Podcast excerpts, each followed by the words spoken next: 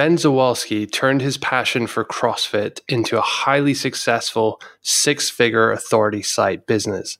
Today, I'll be interviewing him to find out what he did to get where he is today. We'll look at Ben's unusual traffic building source using viral video, how he builds successful courses, his strategy for successful product launches, including the mistakes he's made, and how a regular guy with little to no technical skills can go on to grow an online business empire in just a few short years. Welcome to the Authority Hacker Podcast, the place to learn field tested, no BS tactics to growth hack your online business and finally live life on your own terms. Now, your host, Gael and Mark. Ben Dziwulski, welcome to the podcast.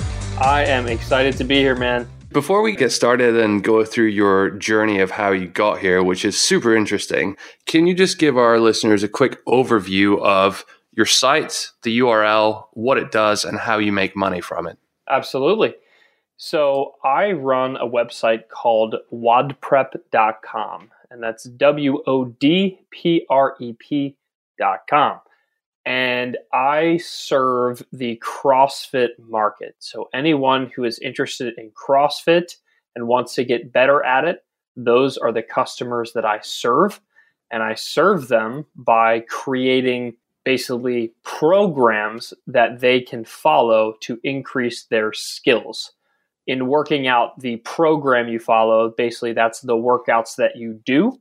And I offer accessory programs to help people, I guess, expedite their skill acquisition. So if someone is a CrossFitter and they want to get better at jumping rope, they would find our various pieces of free content floating around the interweb and then they would land on our page. We get them on our email list, and then eventually they're going to be pitched the Double Unders Unleashed course that WOD Prep has, which is a program that's going to help someone increase their potential to learn how to jump rope for CrossFit.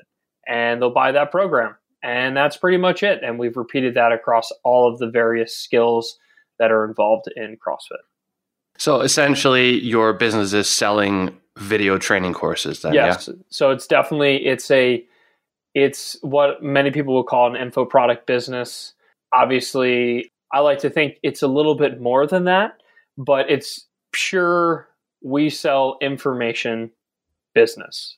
We don't really do any physical products other than maybe a couple t shirts, but the actual bread and butter, how we make money, is selling that information, how to get better at these individual skills in CrossFit. Awesome. And uh, we'll get into the specific courses and sort of why you decided to go with this model in a little bit. But just to rewind the clock for a sec, how did you get started in this? What, what did you do before you, you launched this site?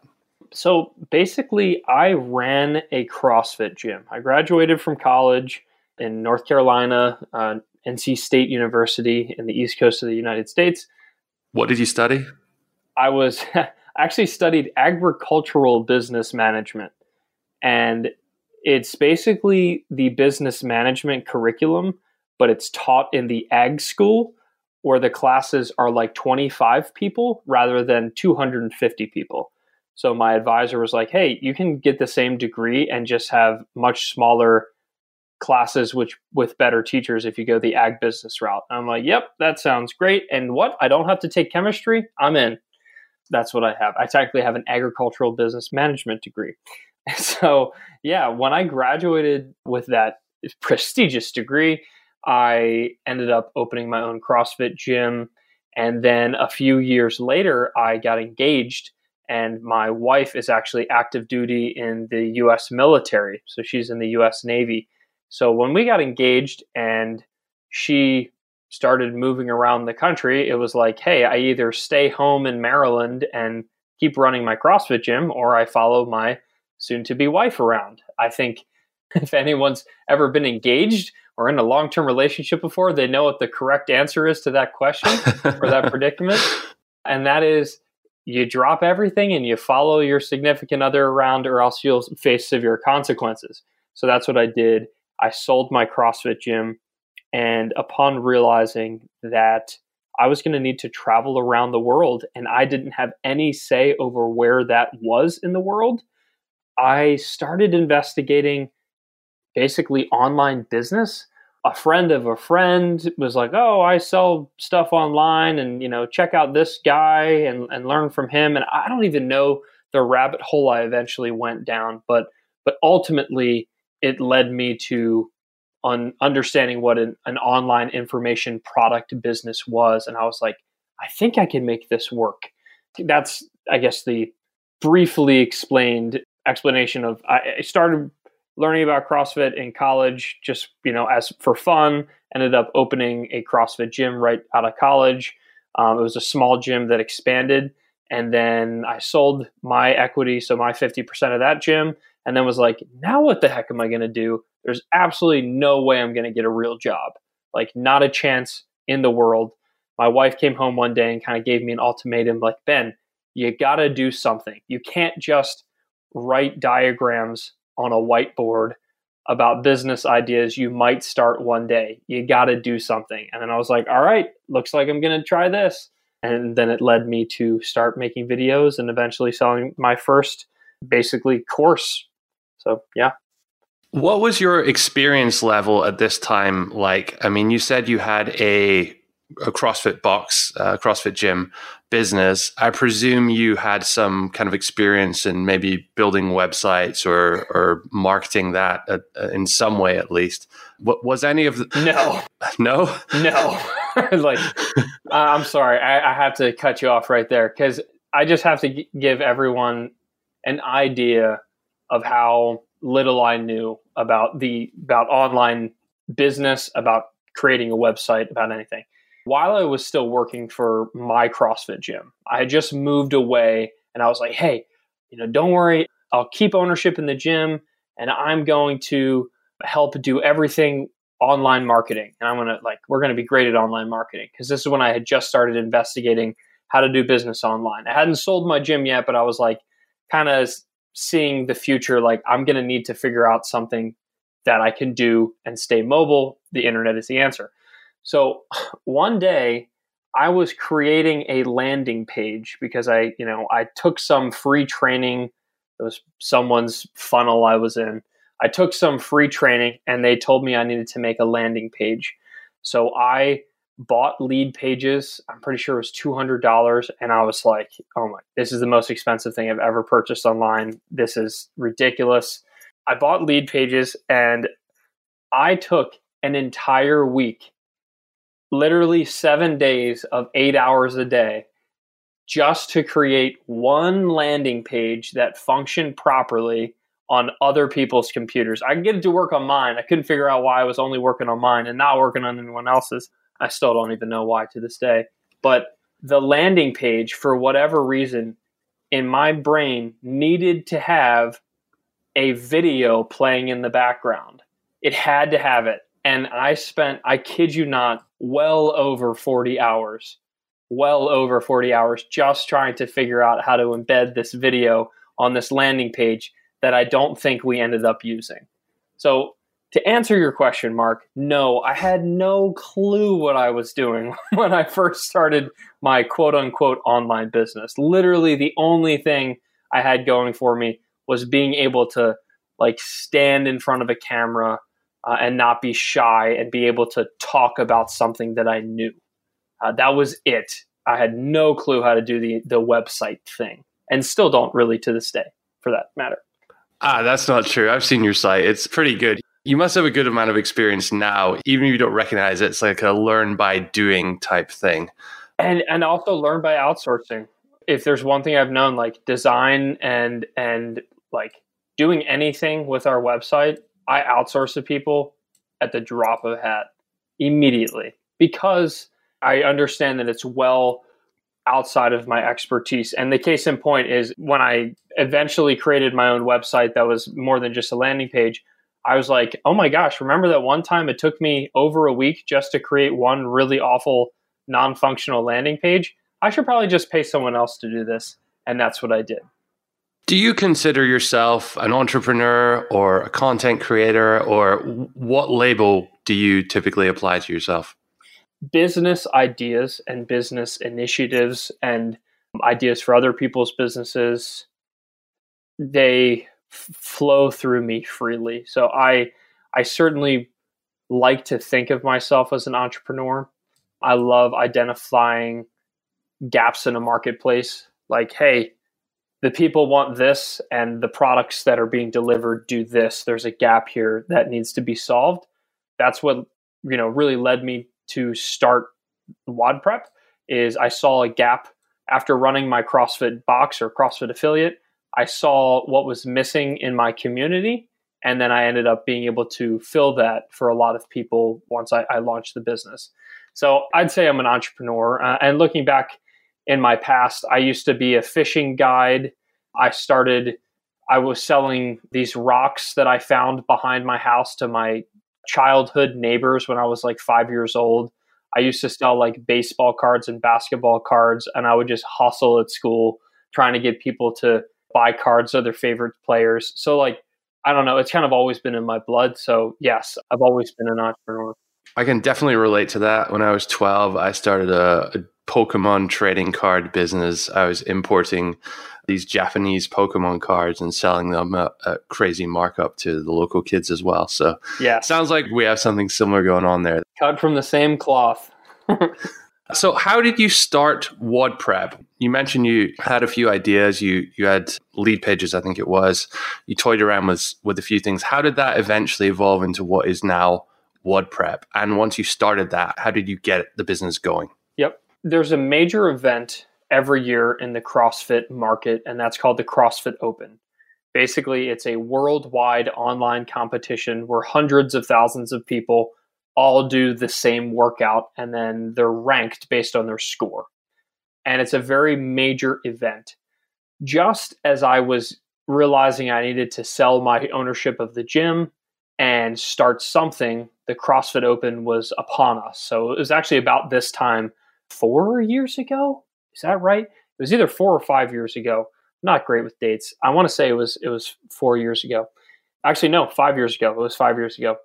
I had this epiphany that I was going to sell an ebook to teach people how to get a better score in the CrossFit Open. Because everyone else sells ebooks, and that's the thing you do when you go onto internet business, you sell ebooks. And I had this great idea. I was, you know, obviously to my wife's chagrin, going to my whiteboard that I actually still have on the wall behind me. And I was drawing maps and, you know, funnel diagrams of all these, you know, things I was going to do to sell this, you know, $9 ebook with a $27 upsell and blah, blah, blah. I'd like had this whole funnel mapped out. And then I was like, wait a minute, Ben. You don't have an audience and you don't have credibility. Both of those things are working against you. So I took a deep breath. I scrapped that idea or put it on the back burner. And I said, what if I just spend the next foreseeable future just making really good free content and see how that goes? So I, I don't exactly remember what, when, or what caused the epiphany, but I switched from here, I'm going to sell this low ticket item to people that will buy, even though I don't know where those people are. And I switched to let's just make some free content and give a lot of value and see what happens. And sure enough, that year for the CrossFit Open, the workout was, was released. I shot a really long, really boring, really terrible video and posted it on a, a Facebook page that I made like the day before. I invited all of my Facebook friends to like the page. I tagged all of my Facebook friends in the post, and then I just released this video to the world. And sure enough, people engaged with it. They commented on it. They're like, wow, this is great strategy. I'm going to share it with my gym. Wow, that was a great point you made. I'm going to share this with all of my coaches. And slowly but surely, I started to see a little bit of traction. So then I did it again, and I did it again, and I did it again for all five weeks of the CrossFit Open. And at the end of the CrossFit Open, I actually had a bit of a following.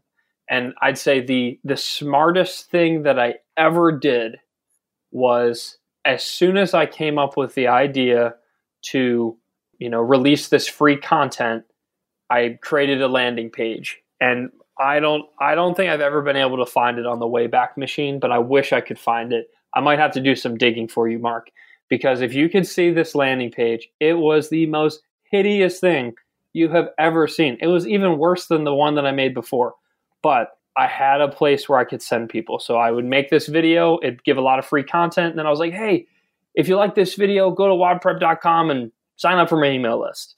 you know, I don't have anything to give you. Just sign up for it because I'm going to release a bunch of really great stuff. I promise. And at the end of the the five weeks of the CrossFit Open that first year, I think I had over 100 email subscribers. It was like 120 or something like that.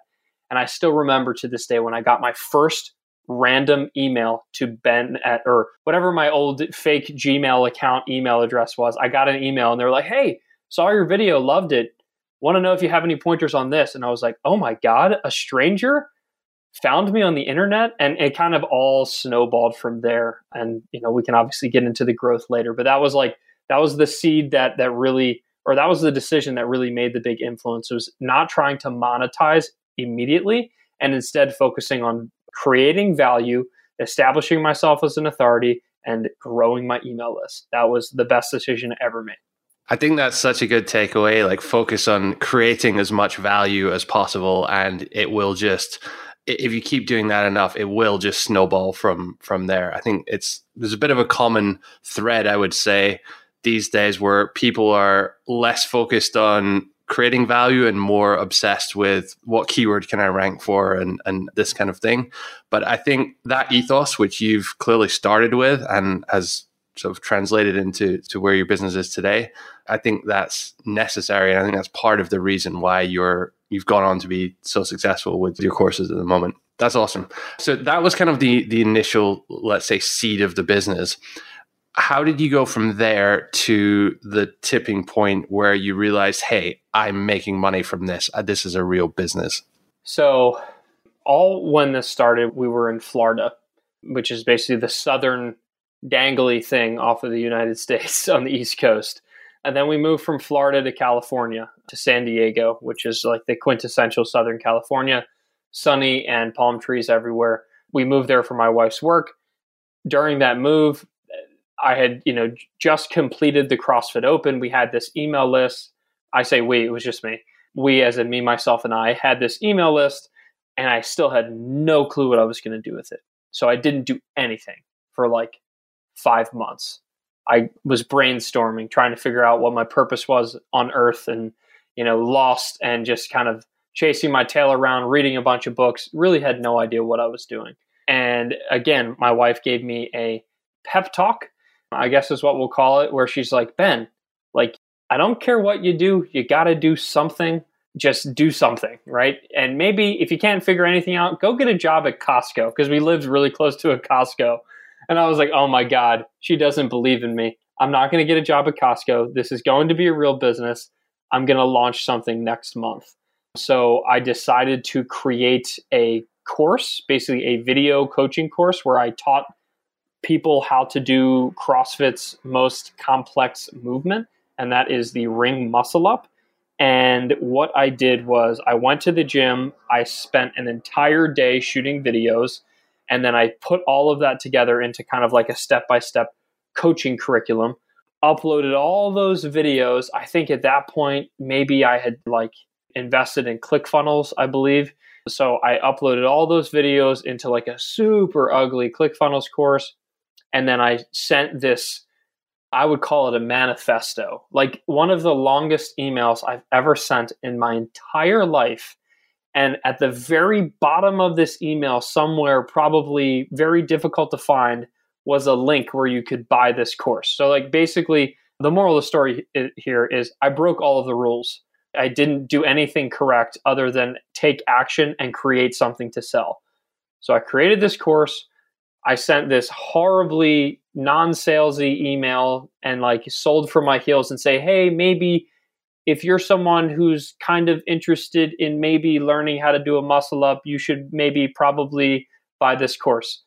Uh, and I sent this email, and I think I sent it at like three in the morning or like four in the morning because it took me all night to like write the email and actually send it. I wrote it like sent it, I think, at four in the morning, went to bed, slept for like three hours, and I was so excited. I woke up, I refreshed my email, and there were no sales, zero. And I was like, oh my God, I'm a failure. So I went back to bed and just like slept for like another five or six hours until my wife comes home and is like, Ben, are you still sleeping? Are you kidding me? And I was like, oh, I spent all night selling this thing. And she's like, well, did you sell any? And I was like, no. And then I refreshed my email and I had like three sales come in and I like freaked out. I was like, I did it. I made 60 bucks on the internet. And that was like, that was the first time, I guess that was another major step.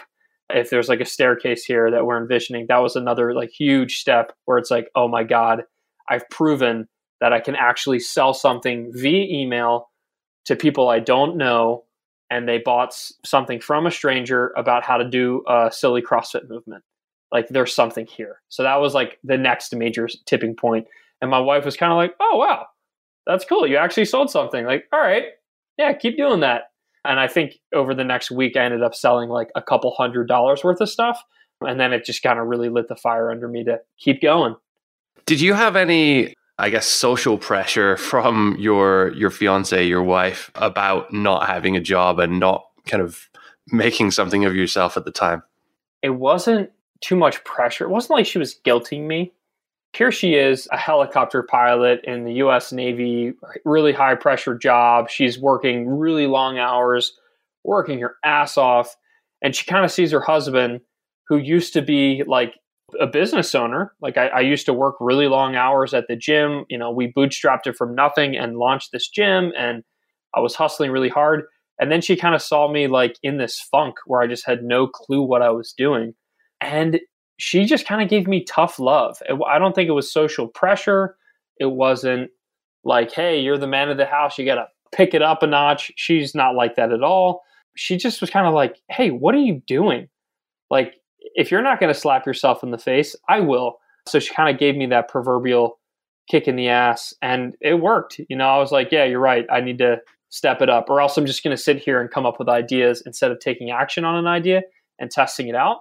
So I finally, you know, was pushed to the the brink of, hey, I need to test this out to prove this concept. Even if, you know, not everything's perfect, I would argue nothing was perfect, but I did it and I launched it and I made money and then I was able to literally take that money, reinvest it and like I never had to take a dollar. I think I started with like $50 from like our, my wife and I shared checking account and that $50 was like the initial seed investment for what has, you know, become WOD Prep. So it was just really cool that she was the one that lovingly kind of pushed me out of the nest and made me launch and then it, that that like lit the fire under me and it was downhill ever since I think there's also something to say about the way you interpret that as well, because you, you've sort of framed that in a very positive light. And it's almost as if you're kind of determined to succeed. And what she was saying to you was kind of just fueling that, if, if anything.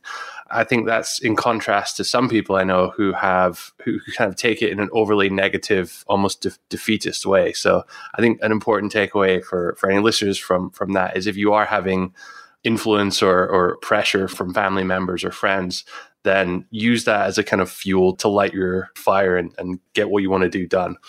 Uh, I think that's a very important thing. It's really easy to, like, it's so easy to play the role of a victim. It's so easy. And it's a pep talk I need to have with myself. It's a pep talk I have with my athletes, you know, the people that we coach, my employees, it's so easy to blame other people for your lack of blank, lack of output, lack of discipline, lack of consistency. It's so, so easy to just put the burden on someone else. I'm sorry, it is your burden. I don't care how bad you have it. I've had it really good, but I don't care how bad you've had it.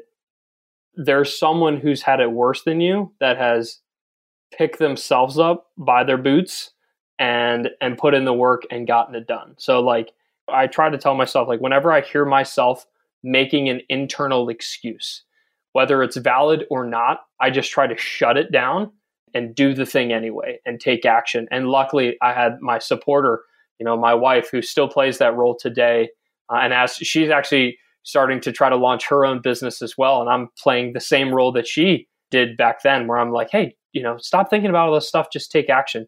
She did that for me, and it just allowed me to kind of get out of my funk. I didn't blame her.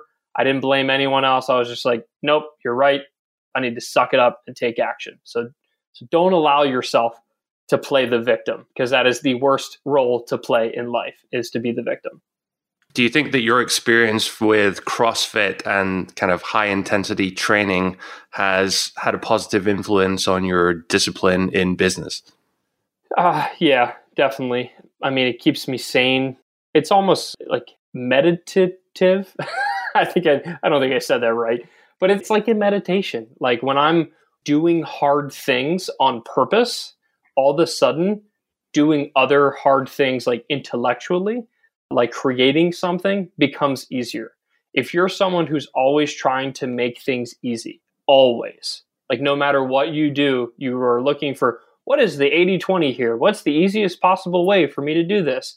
If you're always looking for the easy way, then you're never going to do anything difficult. And that's where growth happens, right? Like, I'm actually reading a book, uh, Mastery by Robert Greene, right now. It's kind of like an old school book. And it's just fantastic because he's talking about like out of the strain, out of the the discipline, out of the focus, out of the pain and agony that is like being dedicated to one's life's task, that's where greatness comes from. So if you're someone who's trying to like make an impact on other people's lives or even, you know, if you're purely in this to just make a really successful business that'll provide for you financially that and that you can provide for your family or whoever financially, you're going to have to hustle and you're going to have to have some blood, sweat and tears because you can't just wake up one day and lollygagged your way into having a successful business. It's just it's too difficult of a landscape these days. So yeah, to, long story short, I'm getting a little preachy here, but yeah, like CrossFit does play the role for me. I think anyone who who goes into business should have something outside of the business that challenges them mentally and physically. And I think, you know, fitness training, whether it's CrossFit or bodybuilding or swimming or triathlete or any sort of fitness challenges you both physically and mentally. And I think that prepares you for what's to come when you're, you know, struggling and straining in front of that computer. How long did it take you to get to what I would term job replacement income, where you're making, you know, a few thousand dollars a month and kind of can fully support yourself from your your income from or your profit rather from your your site? Let's see. I want to say it took one year. So, for, and I say a year with an asterisk. So it all depends on what you declare the official start date. But I think about one year from when I launched Muscle Up Madness, which was my first course ever. And the reason it was called Muscle Up Madness is because I took Andre Chaperon's copywriting course called Autoresponder Madness, and I thought it was a cool name. So that was actually that was one of the uh, foundational courses that I took that like taught me how to sell via email, which has been the most important aspect of my business, well beyond any website or anything. It was how to sell via email. So anyway, Muscle Up Madness. After selling that, I'd say approximately one year later, we were again we it's at that point it was still just myself. I was making a couple thousand dollars a month, and then it, it has snowballed kind of significantly since then. But yeah, I'd say I'd say about a year. And it, again, it all depends on what you define as income replacement. You know, for us, since my wife has a really good salary and we share all of our expenses, it was actually uh, student loan payments is what I, you know, all of this cash flow was going towards and and stuff like that. But, but yeah. And in order to achieve that, what was your strategy? Did you build and sell more courses, or did you do something with the existing course to sell more of more of that? How did you achieve it?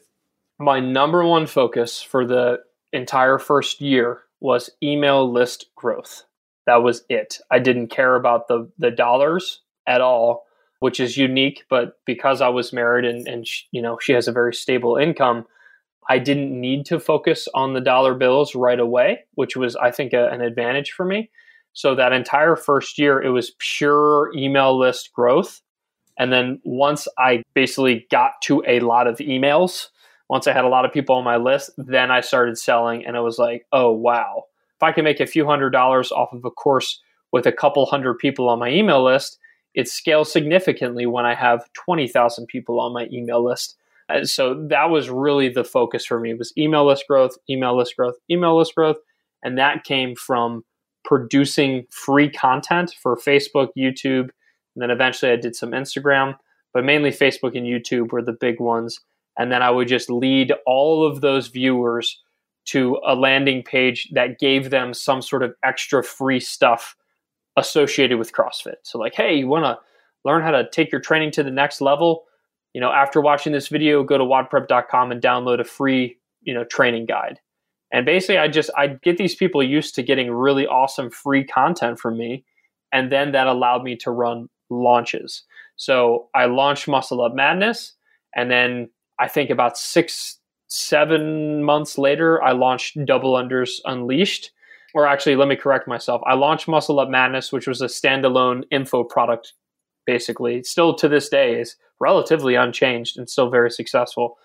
The next product I launched was I did a couple like I called them mastermind groups, but basically they were like small group coaching sessions.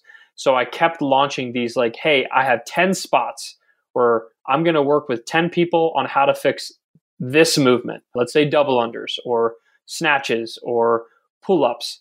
And what I did was I'd take these 10 people, I'd figure out what worked and what didn't work. I'd write all this, this programming, I'd, I'd brainstorm, I'd see the results, and then I'd take those results and then I'd create a full blown course off of it.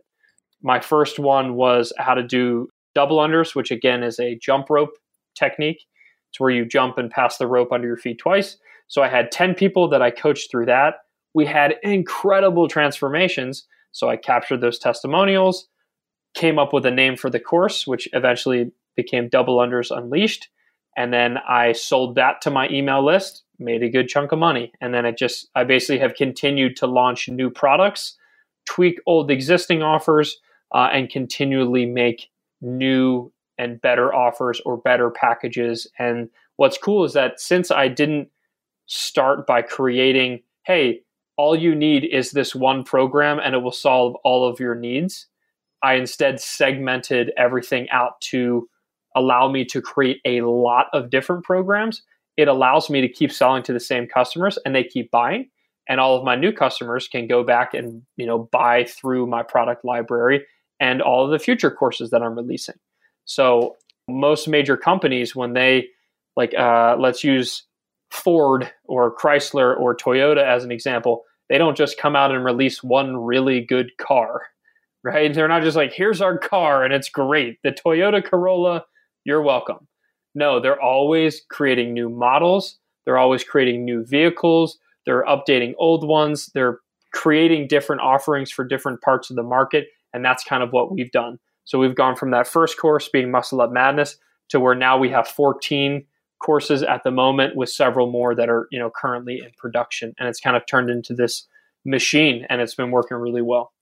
I think that's a really interesting approach you have for creating the course itself. You said you had some kind of personalized one on one, I guess it was over Skype or something, coaching. Yeah, it was Slack actually. We ran it in Slack. And then you used the kind of interaction there to decide what to include in the in the course, like to to structure the course content itself. Yeah, that's really clever. Getting sort of hands-on feedback to what actually moves the needle and and gets results for people. Yep. How big are your courses? How many videos are they? And do you have a studio at home? How do you go about creating them? Yeah, so the courses they're eight weeks long for the student or the athlete to take each week just has three days worth of programming because that's you know a nice little bite-sized chunk that doesn't affect their normal training it just is a kind of like an accessory to add on in terms of how many videos i guess it's it's difficult to define but i'd say in each course there's less than an hour of video per course and each one of my courses sells for $200 or $197 has that price point evolved over the years? Yeah, uh, I was about to say Muscle Up Madness when I first sold it was twenty seven dollars, and now it's one ninety seven. We've made improvements, but in large part, it's it's very similar to the way you know it, it used to be. And the reason I've gone towards more premium pricing is it gets me a better customer. But anyway, to finish the the question that was asked, each course has less than an hour's worth of video, and then in terms of production, it's pretty low. It's not like super high production value. I just structure it in a way that's super easy to understand. So I take my my GoPro and go to the gym and shoot all of my movement demonstrations and then I come back to the computer and I'll do like voiceovers on my videos and and then do a lot of my coaching through there. So like here you can see me doing X when I want to do Y. So if you ever see yourself doing X, make sure you do Y instead and kind of build that in throughout the course. And yeah, and then obviously I shoot here in the room that I'm talking to you in, I shoot some like introduction videos to the course so like just me standing in front of a white screen or a black screen that's like, hey, what's up? Welcome to uh, Double Unders Unleashed. In this course, you're going to learn how to do double unders, and here are all the features, and here's the private Facebook group, and here's all the, you know. So I onboard them and I make sure that I kind of hold their hand through the process so that they feel confident in their purchase. But ultimately, it's really not overly produced. I think one of the most important things is to keep it simple and effective. I don't want to overdo it with the course. I want to make sure it's just the right amount of information. What technology platform do you use for hosting and selling your your courses? What uh, is your site on WordPress? What plugins do you use? All, all that kind of stuff. Yeah, so right now my my tech stack is WordPress. I run, you know, basically the front facing part of my website is is on Thrive Themes and that's worked out really well. We have a developer who really understands Thrive themes, so she just kicks butt.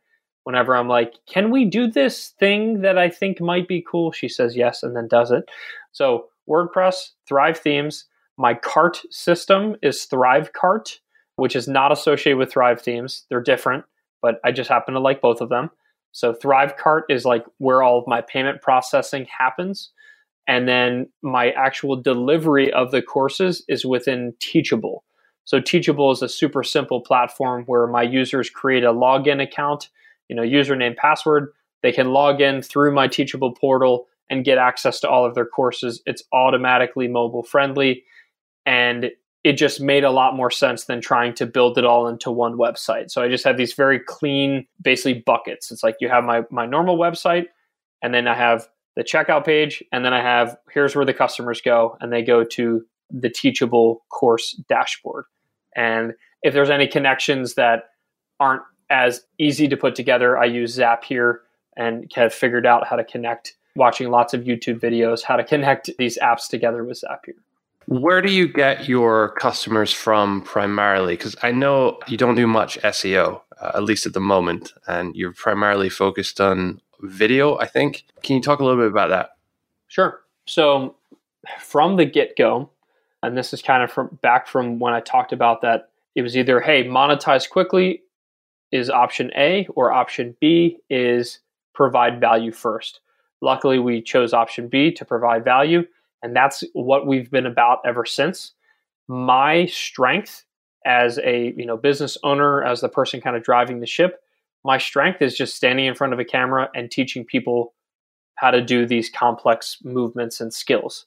So anything that's video based has done well for us. So YouTube, Facebook, and Instagram, those are my three main platforms. We have like 65,000 followers on YouTube at the moment, 140 ish thousand followers on Facebook, and 40,000 ish followers on Instagram. And that's all been from creating high value video content. And I just always have call to actions to send people to landing pages to download more free content for me. And obviously, when they do that, they're then signed up for my email list. And my email list is obviously a mix of good free content and then launches for courses that we've launched previously and are relaunching or courses that we're releasing in the future. For the videos themselves, do you have kind of structure of how you create those, of what you want to include those. What do you specifically mean when you say high value video content? When it comes to the videos, at least with like my content flow here is okay, people, uh, let me try to use a, an example recently. Let's say, okay, one movement that's complex and confusing for people is something called a toes to bar. If you don't know what it is, look it up and look it up on YouTube. You'll probably find us. But a toes to bar is a difficult movement for a lot of people. So I have a ton of different videos on YouTube uh, about how to do toes to bar. But whenever I create a specific video, let's talk about how to fix the Tarzan swing of a toes to bar. So basically, you're someone who's swinging back and forth and you just can't figure out how to link your reps together on toes to bar. I create a YouTube video specifically for that. And in the YouTube video, I structure it as there's an introduction, there's a call to action, there's the meat, which is where I deliver all of the coaching content, and then there's a sign off and a call to action. So you can see there's a it's a call to action sandwich where I'm always you know suggesting that people go download something. I'll, I'll actually give you an example. This is kind of off the cuff. So Hey, what's up, everyone? This is Ben from WOD and today I'm going to teach you a step by step progression to learn how to fix your toes to bar. Really quick, if you're someone who really wants to learn toes to bar, make sure you go to wodprep.com slash TTB, where you can download our ultimate guide to toes to bar completely free. And let's get started with the video step one, step two, step three, step four, blah, blah, blah. So you can see it's like I show them what they're going to learn in the video. I give them a juicy call to action, and then I make sure that my content is really good by basically just doing a really good job explaining the intricacies of the of the coaching that I'm trying to present.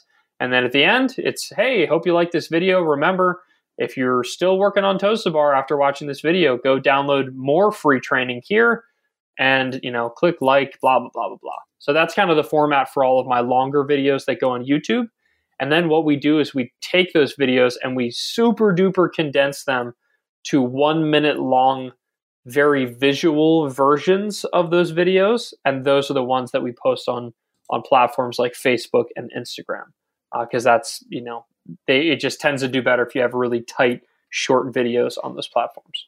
Yeah, and if anyone wants to check some of these out, they can go to I think it's facebook.com slash wodprep and they can see all, all your videos there. Some of them I, I see have like 900,000, 500,000 views, which is a lot more than your actual subscribers or people who like your page rather. Why is it that they go viral? What is it specifically that you do that achieves that? So I think our, our most viral video right now stands at like a little over 6 million views and we have a few other ones that are over a million, several in the hundreds of thousands. It's literally just when you find yourself on a distraction platform. That's what Instagram and Facebook are. They're distractions. Literally, the only thing people do on on those platforms is be distracted. So if you're releasing content on a distraction platform, your job is to distract the audience from their distraction. I know I'm getting very meta here, but basically, if someone's scrolling through a, their Facebook news feed and they come across your video, how long do you have before that thumb hits the screen again and keeps scrolling? Right? Very limited window. So, in every one of our videos, the first three to four seconds, I make sure to hook them in so that if they're the viewer who would be interested in this content, let's use Toes to Bar again as an example. The first three seconds of my condensed video for Instagram and Facebook, the first three seconds is going to be a video of me with a pain face struggling and swinging around like an idiot trying to do Toes to bar. And then there's going to be a big bold text on the screen that says struggling with toes to bar with a question mark. And then it goes into the video. So, like, if someone's scrolling through their feed and they suck at, at toes to bar and they happen to follow WOD Prep or one of their friends of a friend follows WOD Prep and shares my video and they're a CrossFitter, they see that and immediately they're hooked. They're like, yeah, that's totally me. And then they watch the rest of the video because it's very appealing and you've hooked them in. But if you start your videos on these platforms with like some introduction with your logo and it, and then it, like some text on the screen, it's just like, okay, bye you're never going to get engagement. So on Instagram and then Facebook specifically, where all the virality happens, really important to hook them in. And then also, I, I make sure to tell them to share the video. Like literally at the end of the video, I'm just like, share this video if you love XYZ, or share this video if you're working on toes to bar. You know, something as simple as that, but just giving them that instruction makes them want to hit the share button. And then thanks to Facebook, when they share, all of their friends see it. If one of their friends' friends sees it, it you know, it just has this magnifying effect to it. That's really interesting, actually. Yeah, I think what's so important there is you tailor your video to each platform. So you have the same overall content approach. So you're talking about specific movement for video and for Facebook, but you edit it to be pretty much entirely different videos. The Facebook one being all about stopping the scroll and getting people to, to watch and sharing it and, and that sort of thing versus the YouTube being, I guess, more kind of in depth in that way. Yeah. It's very important to understand your platforms. So this is a shout out to Adam Linkenauger. He basically was the mentor. As soon as I started to get into the online business thing, I started this is when I was living in California. I started searching the internet for like what are other examples of businesses that could potentially resemble mine. Like I want to learn from someone, uh, and I stumbled across Adam. He owns a company called I Love Basketball TV, and basically his whole company is creating high value videos teaching kids how to play basketball and then they sell courses on the individual aspects of the game of basketball so if you want to get better at shooting three pointers, they have a course for three pointers. If you want to get better at dribbling, they have a course for dribbling, all that stuff. And I was like, oh my God, this is just like me trying to sell CrossFit stuff. And in following Adam, one of the things he always, you know, preached to me and preaches to everyone is he tells people you have to make content for the platform that you're posting that content on. One of the easiest ways to fall on deaf ears is to make one video and just blast it everywhere. Like, hey, I made a video, Twitter, Facebook, Instagram, YouTube, right? Freaking Vine, whatever, on a Snapchat. Do any of these things still exist? I don't even know. But like, you don't do that. You're not going to do well. It's better if you master one platform. And then if you're going to, let's say, have multiple platforms like I do, make sure that your content is specifically tailored for each platform. So that's why YouTube very much especially nowadays, has a much different, longer video because YouTube cares a lot more about things like watch time, how long are people staying on the page. People on YouTube tend to stay a lot longer than on the distraction platforms like Instagram and Facebook. It's a totally different dynamic. People aren't going to Facebook searching how to do toes to bar, but they are doing that on YouTube. So you're, you're dealing with two totally different types of people, and you need to understand that in your content production. What do your product launches look like and how do you structure them? So the, the product launches, I followed several different models, but essentially one of the the best things that we've ever done and we continue to do is whenever we're launching a product, we start by releasing a lot of basically pre-launch content. So bunch like whether it's free videos on YouTube or we'll do a series of blog posts now that we are actually diving into SEO. Hold on to your seat, Mark. We are diving into SEO. It's a thing we're doing now. It's a very exciting time here at WOD Prep. But we'll we'll make a couple, you know, keyworded SEO blog posts. We'll just basically we'll warm up our email list with a series of very high value pieces of content surrounding a specific movement. So let me give you an example of how to do a pull up. Uh, learning a strict you know, non-kipping pull-up is a very important thing for anyone to learn. So when we knew we were going to launch our strict pull-up strength course, we backed up a couple months and started posting videos on YouTube, started writing blog posts, started reaching out to other people and getting them to share our stuff. And then it all led to eventually doing an email launch sequence where the week before I let people know that strict pull up strength would be coming next week and I told them what it's all about, who it's for, who it's not for. Stay tuned for next week. So all this time you're kind of just like building this this suspense, building this excitement, and then Monday we open the doors for strict pull up strength and send basically an email a day for the course of 5 or 6 days and then actually close the course. Having that strict launch window has been really really important for us because I don't know, kind of like working out. To everyone listening, who, you know, doesn't work out or, you know, finds it hard to stick with the gym. Imagine if gyms you could only join them for one week out of the year. Otherwise, there's no possible way you'll ever get to work out. Like, nope, you're you're not going to be fit this year unless you join the gym this week. A lot more people are going to be like, oh shoot, well, if I'm going to get fit in three months from now, but I only have this opportunity to get fit now, I need to join this gym. Well, the same thing happens when I'm selling these courses.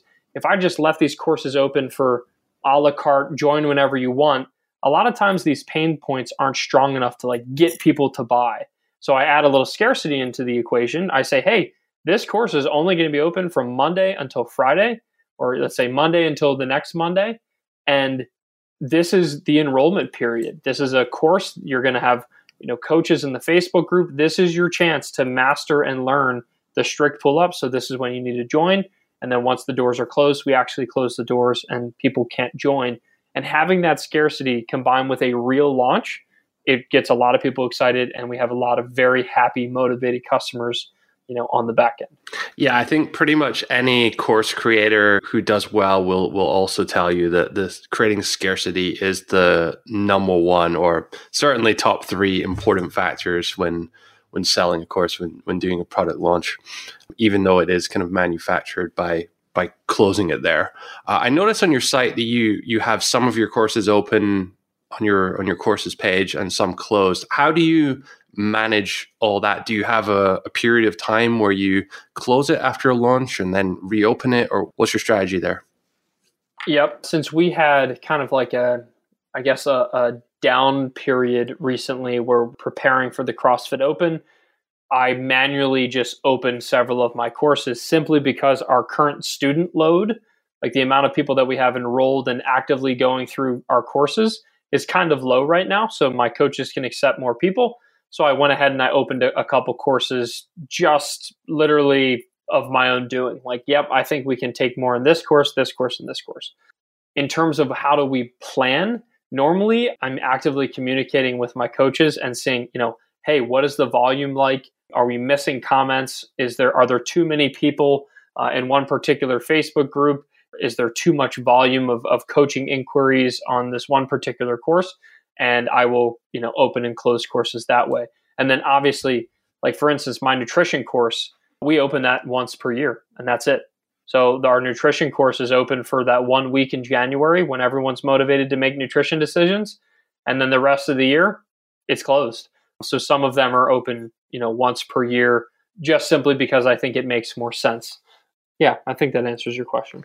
What do the coaches that you mentioned, what do they actually do? And actually, how big is your team and what are the key roles you have in there? One of my coaches came from that double under mastermind group that I mentioned way back, basically that beta testing group. He actually saw really great results. And then I saw how amazing he was, and I recruited him to be a coach. And the coaches are basically they are the moderators inside our private Facebook groups. So when you join one of our courses, you obviously get the juicy insider tactics and videos that exist within the course. But in my opinion, to be a good CrossFit coaching curriculum, you have to have some coaching support. You have to have some eyes on you. So that's why we have a private Facebook group associated with each one of our courses. So I have a team of three or four coaches, depending on you know which programs are running at the time, I have a team of three or four coaches that go through these Facebook groups on a daily basis and provide feedback. They provide suggestions based on the videos that these athletes are being prompted to post. So let's say, like week two, day one of the Double Unders Unleashed course, we're like, hey, make sure you post a video of this drill to the Facebook group. We have a link. They click the link, it takes them to the Facebook group on the specific post we want them to post the video to. They post the video, and then one of our coaches, whoever's managing that particular group, is going to come within the next couple days and give them some feedback on the video they submitted. And so far, it's it's been very scalable. Like we have thousands of students, and we still only have four coaches because the coaches are able to just knock out these comments and give a great experience, despite it being, you know, it's not like one-on-one coaching where we're hopping on video coaching calls but we're still able to convey a lot of information very clearly through these groups. And do you pay them on a sort of per hourly basis? I despise hourly pay. I don't know. I like I remember when I worked hourly for my dad, I would just find ways to just kind of waste the day away but still look sort of productive. So ever since that I've never as like a CEO, I've never been like, "Oh, hourly sounds like a good idea." Not saying I don't trust them, but to me, I'm much more motivated by a salary. So we I've negotiated salaries with each one of my coaches. You get X amount of dollars per month, and I'm expecting you to work up to this many hours. If you don't need to work that many hours, that's fine. If you need to work more and it stays, you know, heavier than you were expecting, you can always come back and renegotiate. But you know, if you accept this salary, here's the duties I want you to perform. Go do them. I don't care how long it takes.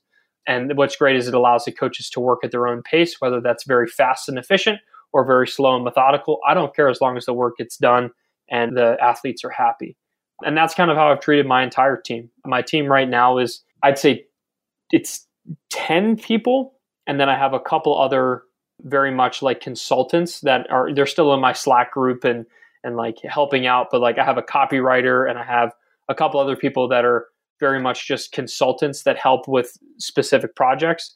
And then I have 10 people who are like every day logging in, providing commentary and, and you know, engaging with the team. Do you run many paid ads or paid traffic sources? That is one of my kind of consultants that we've that's had that's joined us recently, and it's something that we're dipping into. So the last I'd say last four or five launches that we've run, we've done some retargeting ads and they've done really well.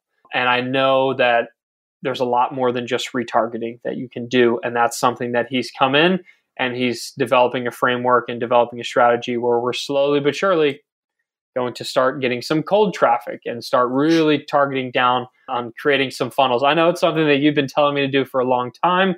Whenever I log into the dashboard, it makes me want to cry yeah, I have someone who's helping me out with that, and so far so good. It, it's been really cool to like slowly but surely start to see some dollars come in and some positive ROI, even after paying him and even after paying for the ads. We're still getting some good return on these, you know, evergreen funnels. We're starting to drive paid traffic to.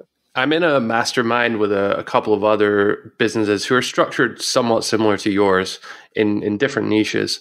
But it's just interesting that you've sort of landed at the $200 price point, which is exactly the same as, as they do as well. And they're heavy, heavy into Facebook ads. Uh, so I think there's a, I think by having that premium pricing, you allow yourself, when you get into cold traffic, enough budget to kind of spend what you need to spend in order to attract customers through through that channel. So I have no doubt when you get into that, you will be you'll be successful with it. I'm very excited about it, and I think like having the foundation of organic traffic, like even if everything goes to crap, like let's say it fails, we still have the organic lead engine churning at all times, uh, which I think is is I guess sets my mind at ease. But yeah, you're right. I mean, we we definitely need to really start digging into the paid traffic. What are your plans for the future in terms of growth? You mentioned uh, previously you're looking at doing some more organic, and you got this Facebook thing going on how do you see the the business growing over the next two three years? So I'm very excited. Number one to finally start playing with paid traffic. I think we're still only scratching the surface of what the organic side can do, but with the organic side growing at a nice, slow, steady pace, increasing the speed at which we acquire new customers and really tightening our, our funnels with some paid traffic, I think could be really beneficial. So that's one major thing that I want to investigate is the paid traffic. Number two is I'm very interested to expand beyond our small niche. So we've definitely focused on a very small niche that is very specific to CrossFitters who experience these specific pain points and want to get better at these very particular movements.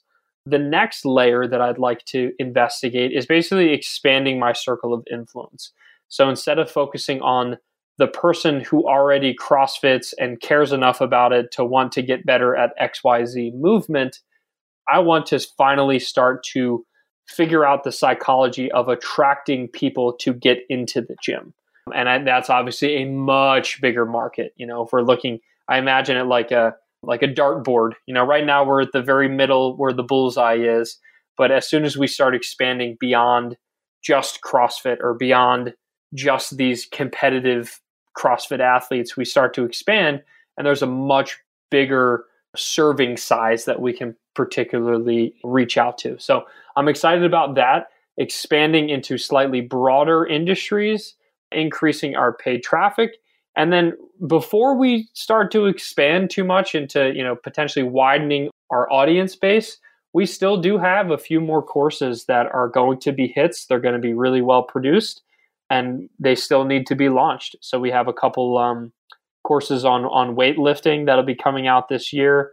I have a couple other courses that we've developed. We've just never released them.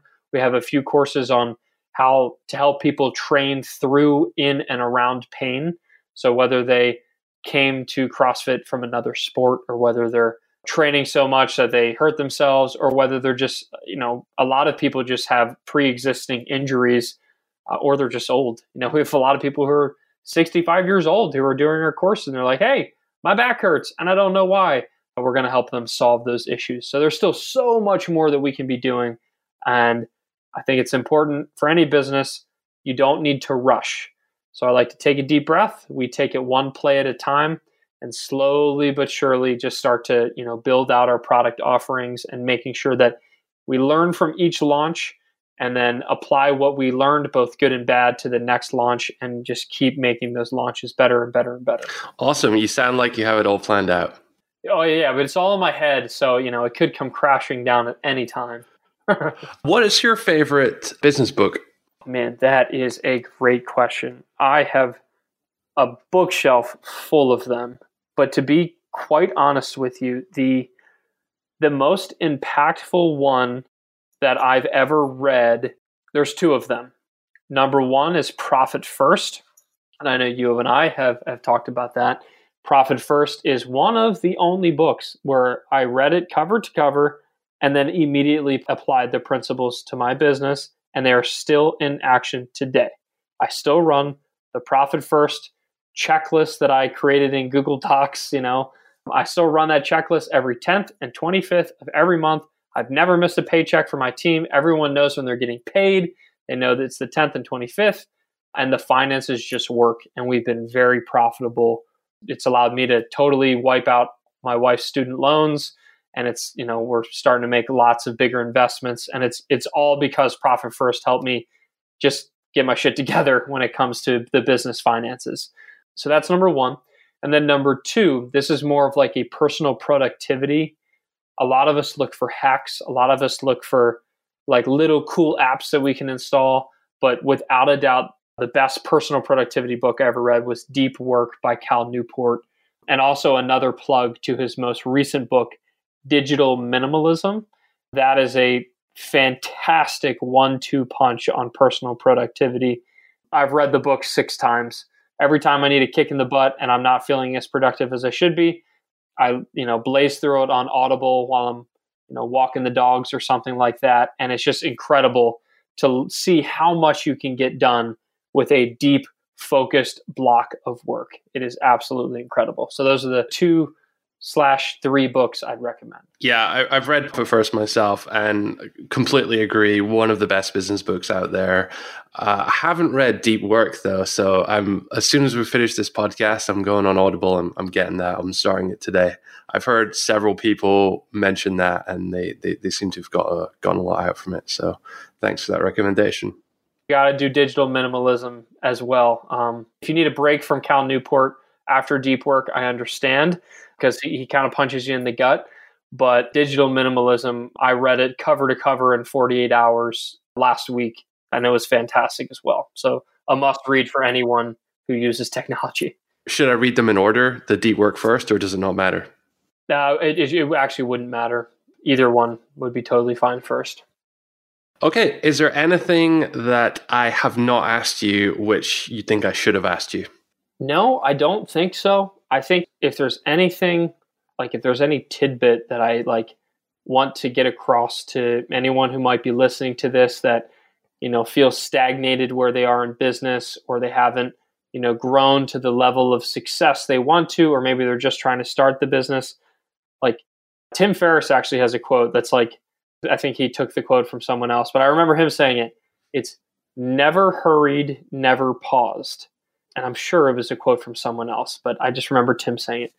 Don't rush to try to get all of these cool things done. Like, don't rush into Facebook chatbots because people say it's the coolest thing in, on earth and they're getting 97% open rates because you're going to rush over there. And then when some new shiny object comes up, you're going to rush over there and you're just going to basically be a chicken running around with your head cut off.